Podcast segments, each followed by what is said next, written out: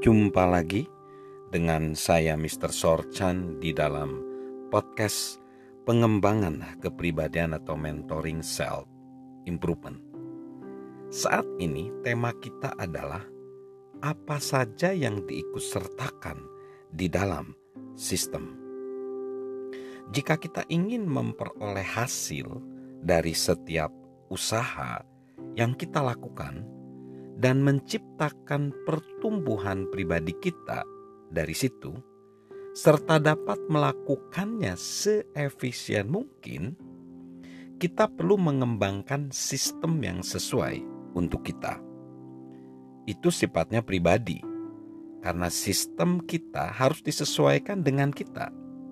Namun, sementara kita berusaha keras untuk menciptakannya, ingatlah panduan berikut ini.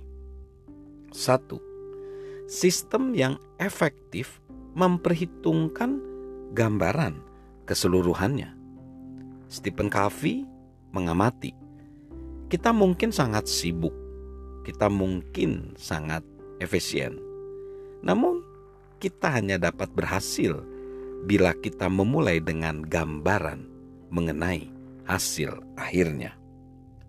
Saat John C. Maxwell mulai menciptakan sistem untuk pertumbuhan pribadinya, sistem tersebut begitu dipenuhi target. Dia tahu bahwa dia akan berbicara setiap pekan sepanjang kehidupan dia. Dia tahu bahwa dia akan memimpin banyak orang dan organisasi.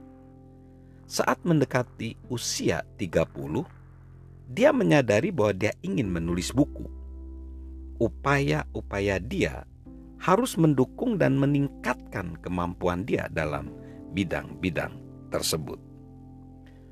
Orang-orang yang unggul tidak peduli apa pun profesi mereka, mengembangkan sistem yang membantu mereka untuk meraih gambaran keseluruhannya. Salah satu contoh yang bagus tentang itu adalah persiapan Muhammad Ali untuk pertandingan yang disebut Gelegar Rimba ketika melawan George Foreman pada tanggal 30 Oktober 1974. Benar bahwa Ali adalah seorang atlet yang hebat, terhebat menurutnya. Tetapi secara fisik ia bukan tandingan Foreman yang merupakan pemukul yang sangat kuat. Sebenarnya, tidak ada seorang pun yang menganggap bahwa Ali mempunyai kesempatan. Joe Fraser dan Ken Norton telah menjatuhkan Ali sebelumnya. Dan George Foreman mengko mereka berdua di ronde kedua. Tetapi Ali dapat melihat kelemahan Foreman. Tidak ada kekuatan yang bertahan lama.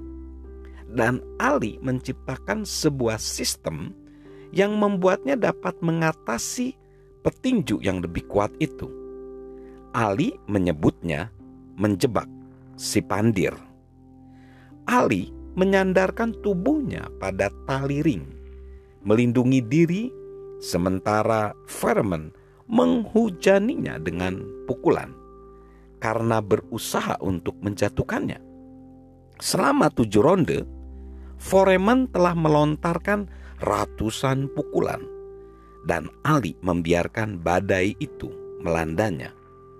Pada ronde ke-8, Ali dapat melihat bahwa Foreman sudah kelelahan.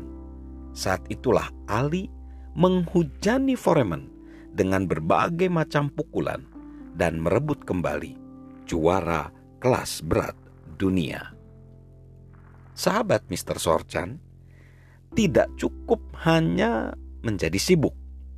Jika kita sibuk membuat rencana, sibuk membaca buku, dan sibuk menghadiri konferensi, namun semua itu tidak ditargetkan untuk bidang-bidang yang penting bagi sukses kita, itu tidak ada gunanya.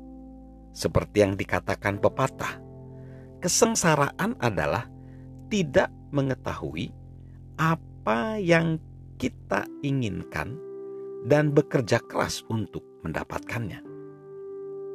Sahabat Mr. Sorchan, apakah gambaran keseluruhan sahabat dalam bidang apa sajakah sahabat harus bertumbuh untuk meraih maksud hidup sahabat? Penulis dan Profesor C.S. Lewis mengatakan, setiap orang tersusun atas beberapa tema. Apakah tema sahabat? Dan sistem apakah yang sahabat kembangkan untuk meningkatkan diri sahabat sendiri di bidang-bidang tersebut hari ini dan setiap hari? John C. Maxwell tidak boleh lagi membaca buku hanya untuk bersenang-senang. Dan sebaliknya, mulai memilih buku-buku yang membantu dia dalam bidang-bidang kekuatan dia. Dia juga mengikuti dua kelas membaca cepat untuk membuat dia memperbaiki diri. Apakah yang harus sahabat lakukan?